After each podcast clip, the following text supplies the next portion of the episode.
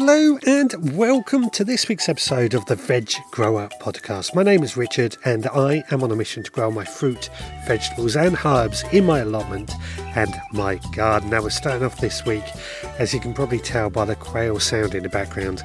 I'm in my garden. The first thing I want to say though is what is going on with the weather we have had really nice hot sunny days followed by really wet and windy days this week. It really is so changeable and very much unlike the summer weather that we had last year.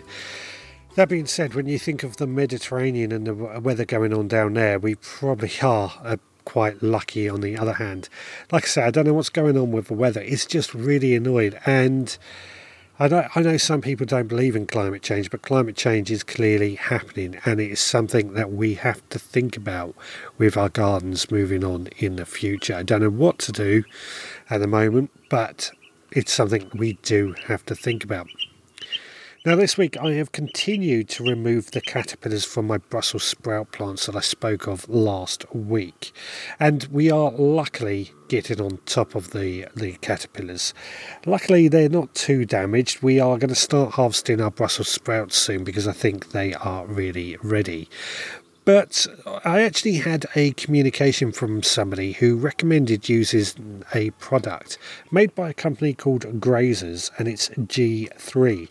Now my understanding of this is it uses calcium and it's a spray you spray onto your plants and it deters any of the pests. I was given a bottle of a G2 which is a slug and snail version which I've not really had any need to use, so I don't know how well it works. I don't get many problems with slugs and snails here. But from the person who told me about it, he says it works really, really well. So this might be something we have to think about in the future when we carry on with our brassicas. But overall, we're on top of the caterpillars. The chickens have been loving the caterpillars. The same with the courgettes. We've been picking off the powdery mildew leaves, and they do seem to be recovering quite nicely to the point that we're harvesting so many courgettes that we don't know really what to do with those. The other morning, I picked a courgette. My wife looked out the window and just shook her head in disbelief. So, you know, it goes to show courgettes are pretty prolific at producing. Now, something else that's been producing quite well is our pickling cucumbers. This is a variety called Venlo pickling, and the other morning I came out and I picked five of these pickling cucumbers. They are really tasty. They're not huge, but they are good size. But that morning, when I decided to do the five that I picked, I sliced those up in the morning. I put them into a bowl with some salt in order to draw out all the water. I left that all day with the salt drawing out all the water from the cucumbers while I went to work. And when I came home from work that night, I drained off all the liquid I washed the cucumbers and then I put them into jars with some pickling vinegar, and there we go. We have got pickled cucumbers, or otherwise known as gherkins. So, pretty good with that. And they'll take a couple of weeks before they really ferment, but I couldn't help but try one over the weekend. Now, these aren't going to be the only jars that we're going to be pickling of these cucumbers. We're going to have a lot more in the future. These these Venlo pickling, I'm really liking the plant. They're almost like a fan trained plant in that they have several stems that produce these beautiful flowers and cucumbers. So, very, very happy with those. Very tasty and great for pickling. We're also getting the normal cucumbers as well, which are going down a treat. But again, bit of a challenge to know what to do with that. On top of that, we have also been pickling some of our beetroot that we've been harvesting. This year, I've actually done quite well with beetroot. We've had few beetroots that we have eaten lovely, but uh, there's some that just needed harvesting, so I pickled those at the same time. And while I was picking the beetroot, I've also had to thin out some more of my carrots. These are in the veggie pod. Now, when we thin out carrots, we're basically just removing a few carrots to give the remaining carrots more room to grow. And I am finding that the more we remove, the carrots grow bigger and bigger as they get more and more space. But the ones that we remove are still edible as well. They may maybe a bit small, but I think they're quite nice, and many people do like small carrots. Now, other things I've noticed this week are grapevines are producing some lovely grapes. They're not ripe just yet, but they are there. They're going to have give us some plenty of grapes. So really, really happy with that. And our fig tree out the front has also produced some lovely looking figs. Again, they're not quite ready just yet, but I'm very, very happy with what I'm seeing. Now, one of the other things that I have been doing this week is emptying some of my compost bins and spreading the compost, which is a task that we need to do quite a bit of. But producing enough of this compost is always a challenge, and that is sometimes where a wormery is a good thing to help us out along the way. And that's what we're going to be talking about in just a moment. But first, let's find out what's been going on in the Supporters Club this week. This week in the Supporters Club, we have been sowing a mustard, and this is a red variety of mustard, which is great for those peppery leaves. But added to that, we can also use it as a microgreen, just grow it in a very young state on the kitchen windowsill, so we can use it right throughout the winter as well. And alternatively, we can even use these plants to go to seed, so that we can harvest the seeds and turn them into mustard powder plenty of uses from this one plant. Now, the Supporters Club is a club that I run in order to keep this Veg Grower podcast moving forward. I charge £5 a month, and for that, you get extra behind the scenes podcasts as well as a collection of seeds sent to your door each and every month. And these seeds can be sown that very month, so they're not hanging around for ages, and you can get straight on with it. To find out more details, head to theveggrowerpodcast.co.uk and please do consider becoming a member. If you don't want to become a member but still want to support this podcast, don't forget you can leave us a review on your podcast provider. That really does go a long way to helping more people find the podcast and grow our audience. Right, now this week it's all about our wormery, so let's go find out more about that. Now, eight years ago, I moved into this house, and one of the first things I did was buy a wormery. Literally, the day I moved in, I had a wormery arrive from Amazon. And it, for me, this was a really important feature that I wanted to have in this garden. Now, I've never looked back on getting a wormery. It's been a fantastic feature to use in our garden. It produces compost from our kitchen waste and it reduces the amount of kitchen waste that goes to landfill. We really do throw very little out. So for me, this was a no brainer. Added to that, as I said, we get this beautiful compost just full of nutrients and going to feed our soil, feed our plants, and we get a liquid feed out of it as well. In light of this, and a few people have also been asking about wormeries, I thought it's going to be a chance to have another chat about our wormeries. Now, I've actually got two wormeries in my garden. We've got the typical style, the worm tower, which is a selection of stacked trays that you fill up with your kitchen waste and you add worms and they produce the compost. And then the other type is my sub pod. Now, the sub pod is my preferred one, if I'm honest with you. It's a subterranean, i.e., it's buried in the ground composting system. It's made of plastic and you the top of it basically makes a seat, which is what I like about it because it is quite discreet and it serves as two purposes. But you lift the lid, and underneath there you get two sections in which you can fill with kitchen waste. Now, one side I've been filling with our standard kitchen waste this year, and the second side I've been actually trying out Bokashi composting after a conversation I had last year. You can also make your own from an old bin. Just get a plastic dustbin, put a tap on the bottom, and add some sort of grid in the bottom as well above the tap so it separates the layers out. And then just start filling it up with kitchen waste. As easy as that. The reason you want the tap is just so you can drain off the liquid. But if you're not fussed about keeping the liquid, then perhaps just a few holes in the bottom just to allow the liquid to drain out will work just as well. Now, what I did when we got our wormery bins, and this is always recommended, is that I washed them completely with rain water, basically to make them a little bit dirtier. The reason being is that worms are known to escape if the, the bin itself is a bit too clean. So we want to make it a little bit dirty. This is particularly with the worm tower because we're going to be putting worms into that. The sub pod it wasn't so difficult because the worms just come along from the ground naturally. But the worm tower, as I said, we have to add worms to it. And because it's above ground, it's not really in contact with the soil. All the more important that we try and wash it out with a good lot of rainwater.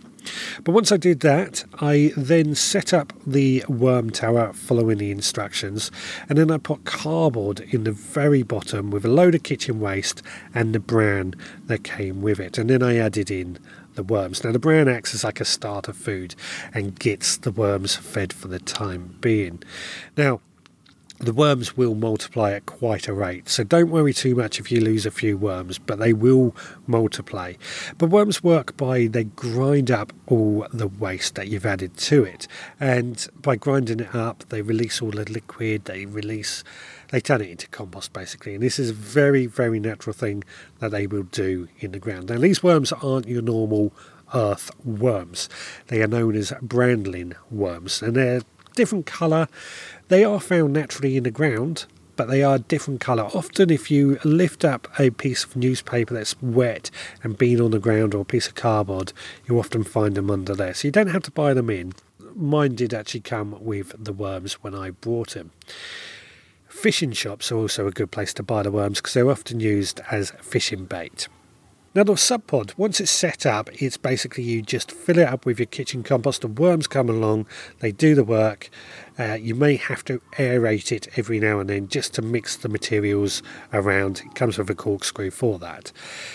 And then once the compost is ready, you empty it and then you carry on using it. It really is a very, very easy thing to use.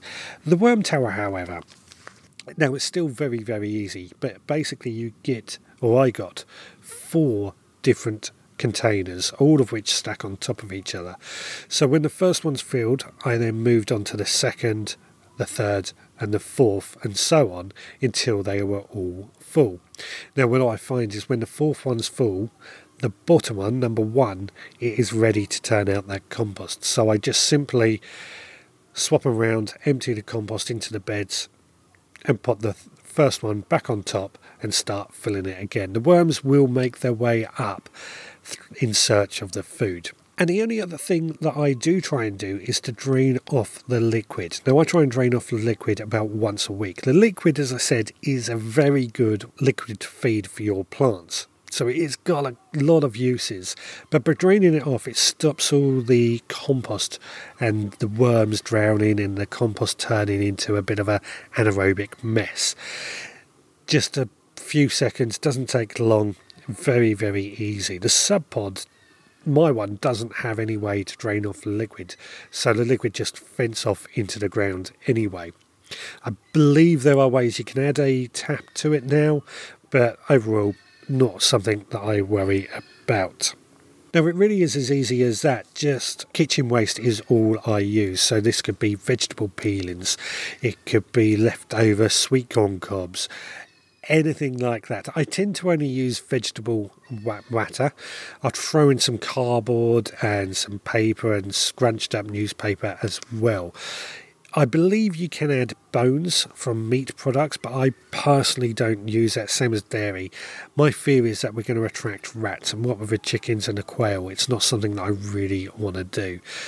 But I know people do do it, it's not for me. And this is another reason that I only use kitchen waste in my worm towers and the sub pod is because the rats cannot get into them that easy. It's a good way, I feel, of keeping the vermin away but still composting. Some people, and I don't need to do this, do take their worm bin into the shed over the winter just to keep the worms a little bit warmer. Obviously, during the winter when it gets colder, worms do slow down. Again, this isn't something that I've had to do. Other people may wrap a load of fleece around or hessian sack around their worm bin as well. Again, something else I've not had to do.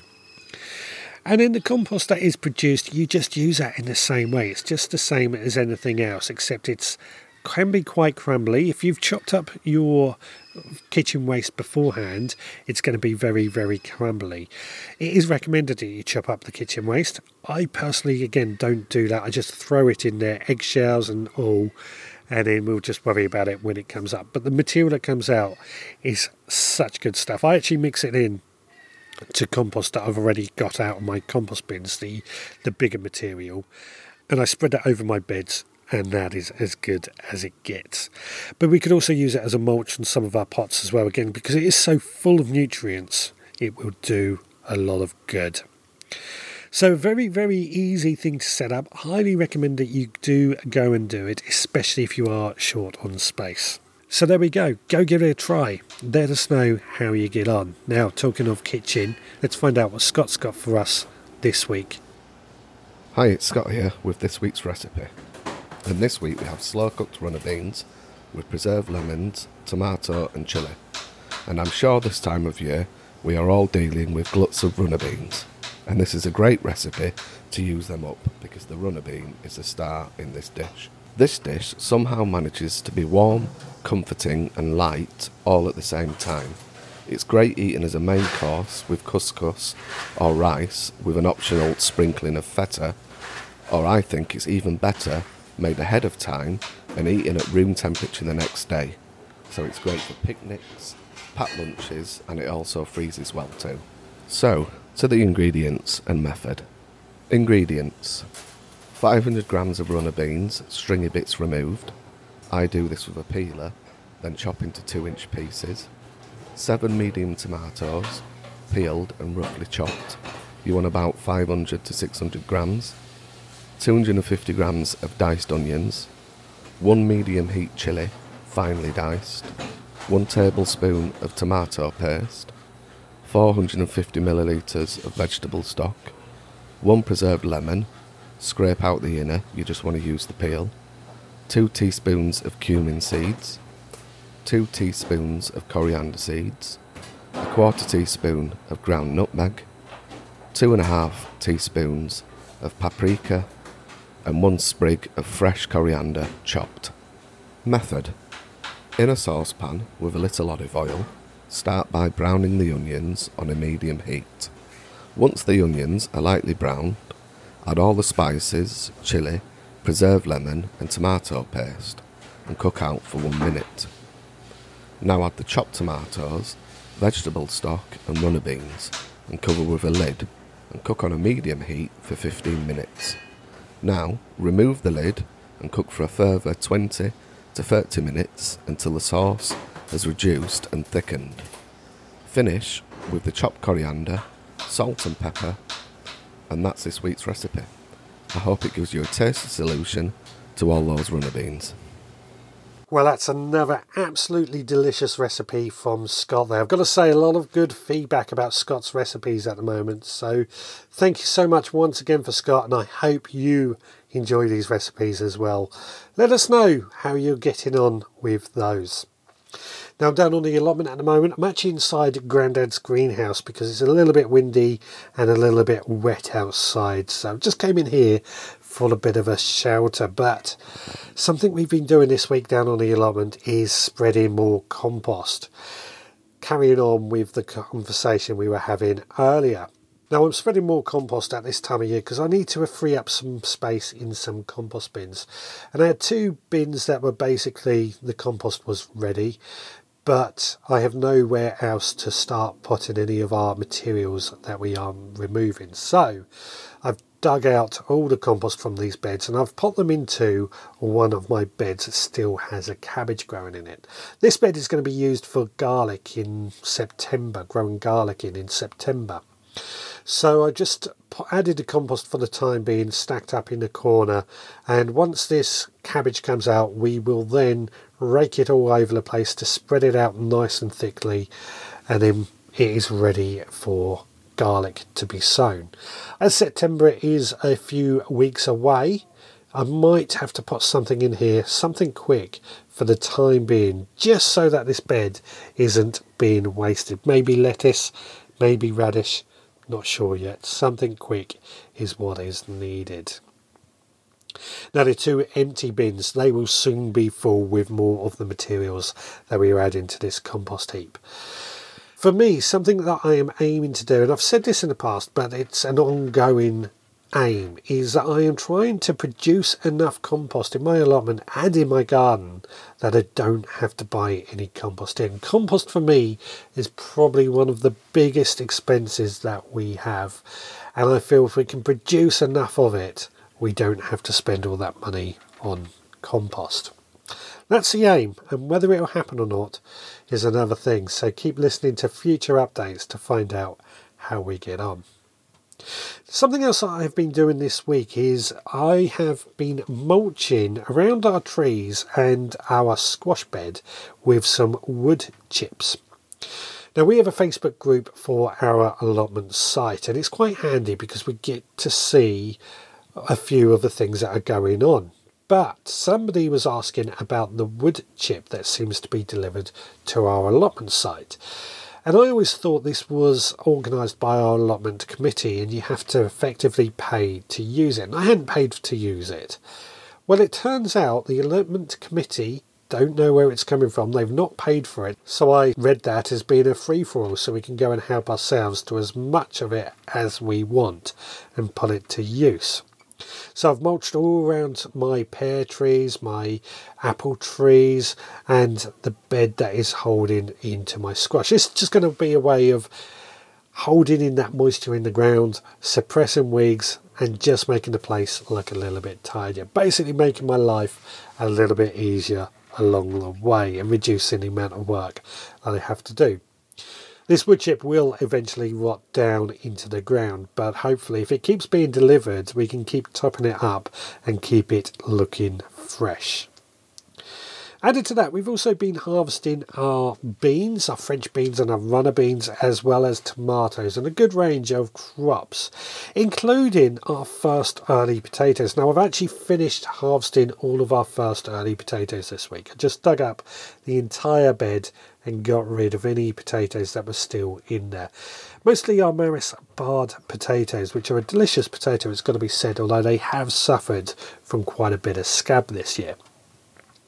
But the reason I wanted to get all these potatoes harvested, one, we can take them home and we can eat them before we start eating the second early potatoes. But two, it meant I can plant out the rest of my leeks into this bed, which is what I've done. That bed is now completely full of leeks, which a little bit late, but if they are going to get established, they're going to grow and they're going to hopefully produce some good winter vegetables that will keep us going throughout that winter season as well. Leeks are great in my opinion, uh, but we do, I find, eat a lot of them, so I'm growing quite a few of them this year in these beds, and definitely something that is going to help over the winter months. Leeks, as long as they're kept well watered, given a bit of a chicken manure pellet feed every now and then, they should do pretty well. Keep them weed free as well, and they should do really, really well. Fairly easy to look after leeks. The biggest problem, of course, is leek rust, which is like our garlic rust that we suffer with. Of course, being from the same family, it's not a surprise. Well, that brings us to the end of the allotment update and the end of this week's podcast. I hope you've enjoyed it. If you have, then please do leave us a review on your podcast provider. Your reviews really do help us get noticed and gain a higher audience. If you have enjoyed this podcast and want to become a supporting member, head to the veggrowerpodcast.co.uk, as I mentioned earlier.